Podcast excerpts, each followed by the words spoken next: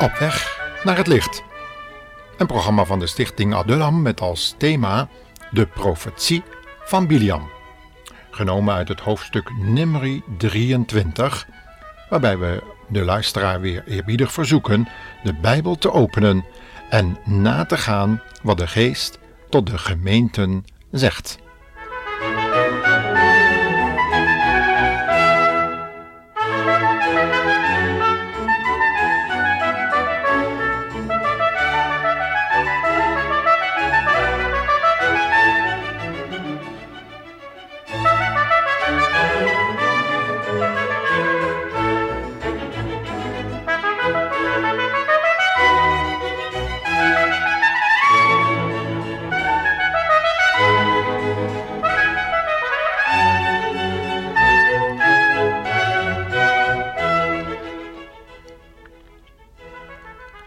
Een eenzame man, op Patmos, verbannen om zijn geloof. Het is de oude apostel Johannes. Helemaal losgemaakt van zijn gemeente is hij daar alleen met zijn God. En daar opent zich de hemel voor hem. En hij krijgt een blik in de toekomst. Maar ook een opdracht, een opdracht om door de geest van God een brief te schrijven zeven brieven nog wel, naar zeven gemeenten in Klein-Azië. Eén van die brieven is gericht aan Pergamum. En in Openbaringen 2 vinden we dat. Openbaringen 2 en onder andere vers 14, maar we zullen voor het verband dat hele gedeelte lezen, die brief aan Pergamum. Een brief ook aan ons. Schrijf aan de engel van de gemeente in Pergamum het volgende. Dit zijn de woorden van hem die het scherpe, tweesnijdende zwaard in zijn mond heeft. Ik weet dat u in de stad woont waar de troon van Satan staat. Toch bent u mij trouw gebleven. U hebt het geloof in mij niet herroepen, ook niet toen mijn trouwe getuige Antipas vermoord werd in uw stad, waar Satan woont. Maar er zijn enkele dingen die ik tegen u heb. U hebt daar mensen die de leer van Biliam houden die koning Balak leerde hoe hij de Israëlieten ten val kon brengen door hen vlees te laten eten dat aan de afgoden geofferd was, en door hen ontucht te laten plegen. Zo zijn er ook onder u mensen die de verderfelijke leer van de Nicolaïten volgen. Keer daarvan terug, anders kom ik binnenkort naar u toe om hen met het zwaard van mijn mond te bevechten. Als u oren hebt, luister dan naar wat de geest tegen de gemeenten zegt. Wie overwint, zal ik te eten geven van het verborgen manna, van het vervoedsel uit de hemel. En ik zal hem een witte steen geven, met erop een nieuwe naam, die niemand kent, behalve hijzelf, als hij hem ontvangt.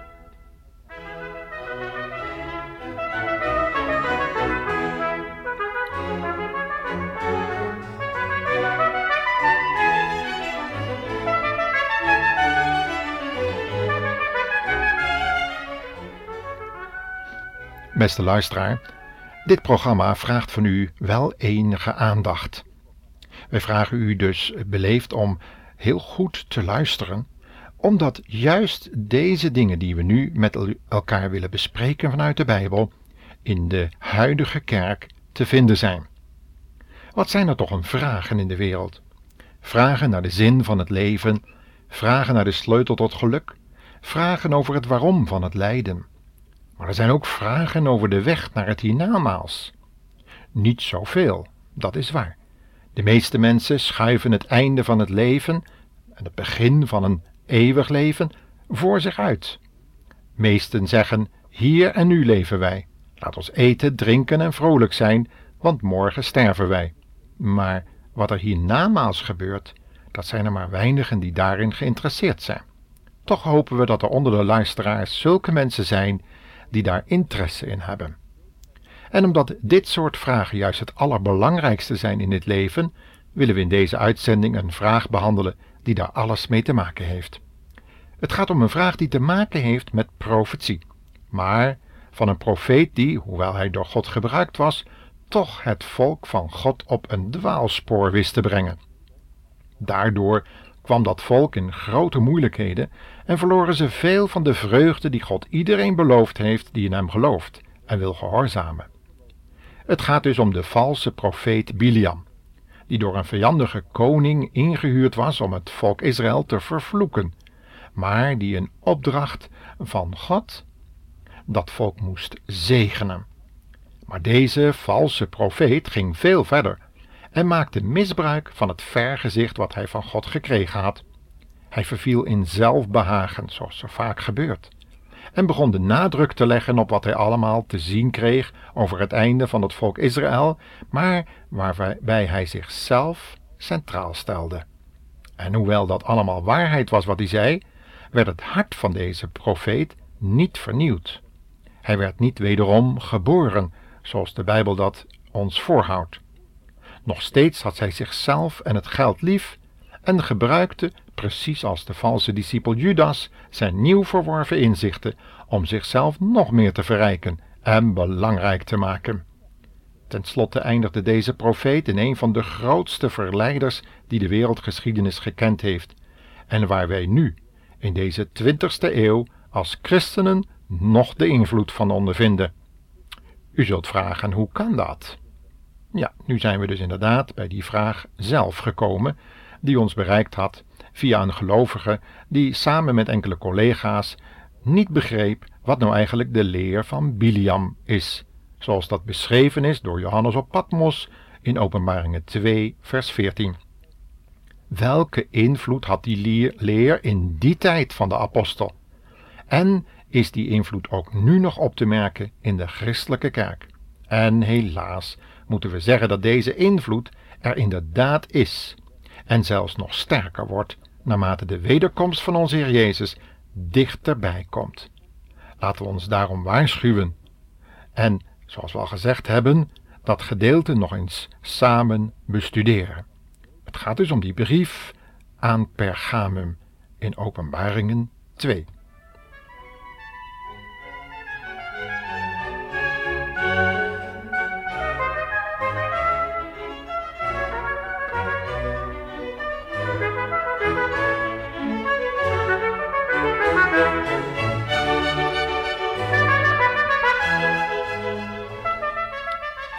De vraag was dus wat de leer van Biliam nu eigenlijk inhield en welke invloed deze leer in de huidige kerk kan hebben. En juist omdat veel mensen in de Caribië deze invloed wel degelijk kennen, er ook vaak bang voor zijn en zelfs er gebruik van maken, ondanks die angst, is deze vraag ook voor ons hier van belang. Met name op de Caribische eilanden is men zich in tegenstelling tot Europa nog sterk bewust van het feit dat er een schepper is en een onzichtbare geestelijke wereld. Dit bewustzijn leidt echter niet dikwijls tot het besef dat God zichzelf heeft geopenbaard in de Heer Jezus Christus. En van ons daarom verlangt dat wij ons leven aan Hem in geloofsgehoorzaamheid en met zondebeleidenis overgeven. God is een geest. Niemand kan God zien. Toch heeft deze grote en eeuwige God zichzelf geopenbaard door vlees en bloed aan te nemen. De apostel Paulus heeft dit aan de jonge Timotheus geschreven. Laten we het voor alle duidelijkheid eens samen lezen.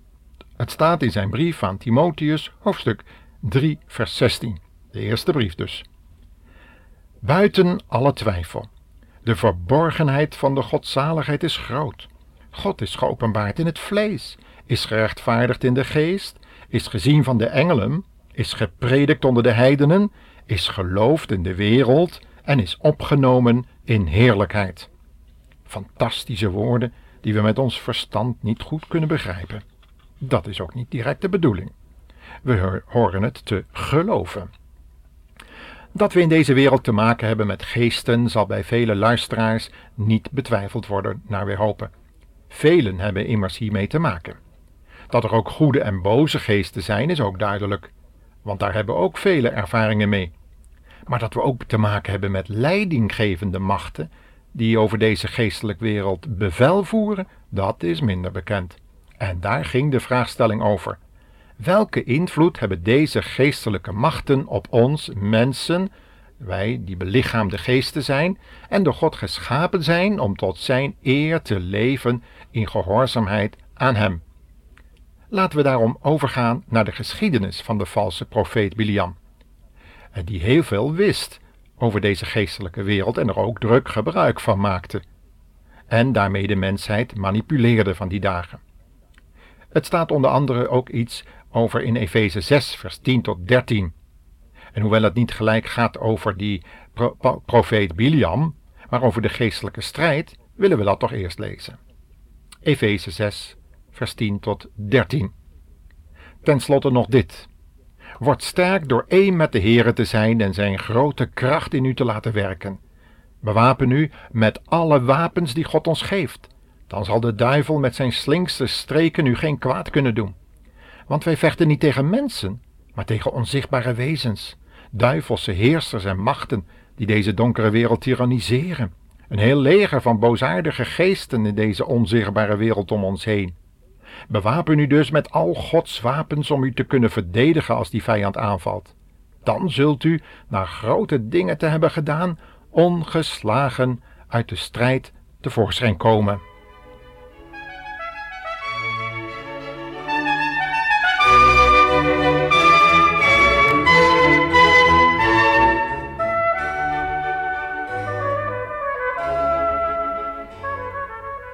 Waar we dus mee te maken hebben, is de profetie van Biliam, de dwaling van Biliam, de weg van Biliam en tenslotte de raad of de leer van Biliam. En daar gaat die vraag over, maar voordat we over deze vraag kunnen nadenken, dan eerst iets over die profetie van Biliam.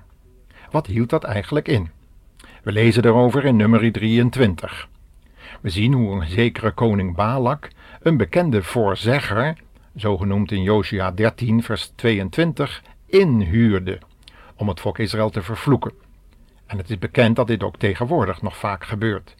Mensen die al of niet tegen betaling broa, voodoo, reiki of winti doen. En dat is een vorm van al of niet vrome en geestelijke manipulatie. En die gaat ook dikwijls gepaard met meditatie en een soort bidden. In sommige gevallen maakt men zelfs gebruik van bloedige offers om het gestelde doel te bereiken. Het gaat er dan om dat schadelijk geachte invloeden worden uitgeschakeld of omgebogen, zodat de bewerker ervan zelf getroffen wordt door de vloek die hij over een ander dacht uit te spreken. Ook het omgekeerde vond er in de tijd van Israël plaats, dat men iemand inhuurde om zichzelf te zegenen of de toekomst te voorspellen. Vaak betekende dat een reeks adviezen om het begeerde doel te bereiken. Uiteraard kost dat allemaal geld maar men had het er graag voor over, net zoals tegenwoordig. Soms wordt er ook tegenwoordig het Ouija-bord voor gebruikt, dat de toekomst voorspelt omdat boze machten van dit medium gebruik kunnen maken, evenals het kaartspel en andere onschuldig lijkende spelletjes. In andere programma's hopen we daar nog meer op terug te komen. Zo maakte die genoemde koning Balak, koning over het volk Moab, bang geworden voor de toenemende invloed van het volk van Israël, een afspraak met deze invloedrijke profeet, of beter gezegd tovenaar. Over deze ontmoeting lezen we dus in nummer 23. Om kort te gaan, God verbiedt Biliam om dat volk Israël te vervloeken, hoewel hij dat tegen betaling heel graag had willen doen. En hij wist niet anders dan God te gehoorzamen. Hij wist dat hij niet op kon tegen de zegen die God reeds over dat volk had uitgesproken. En ook niet tegen de bescherming in kon gaan die dat volk had door de machtige engelen van God. Deze engelenbewaarders hadden als overste de bekende engel des Heren, die we regelmatig in het Oude Testament terug zien komen en waarvan wij weten dat dat de Heer Jezus is, die zich openbaarde als een engel in het Oude Testament. Pas in het Nieuwe Testament vinden we deze engel des Heren weer terug, maar dan als God, geopenbaard in het vlees, onze Heer Jezus Christus.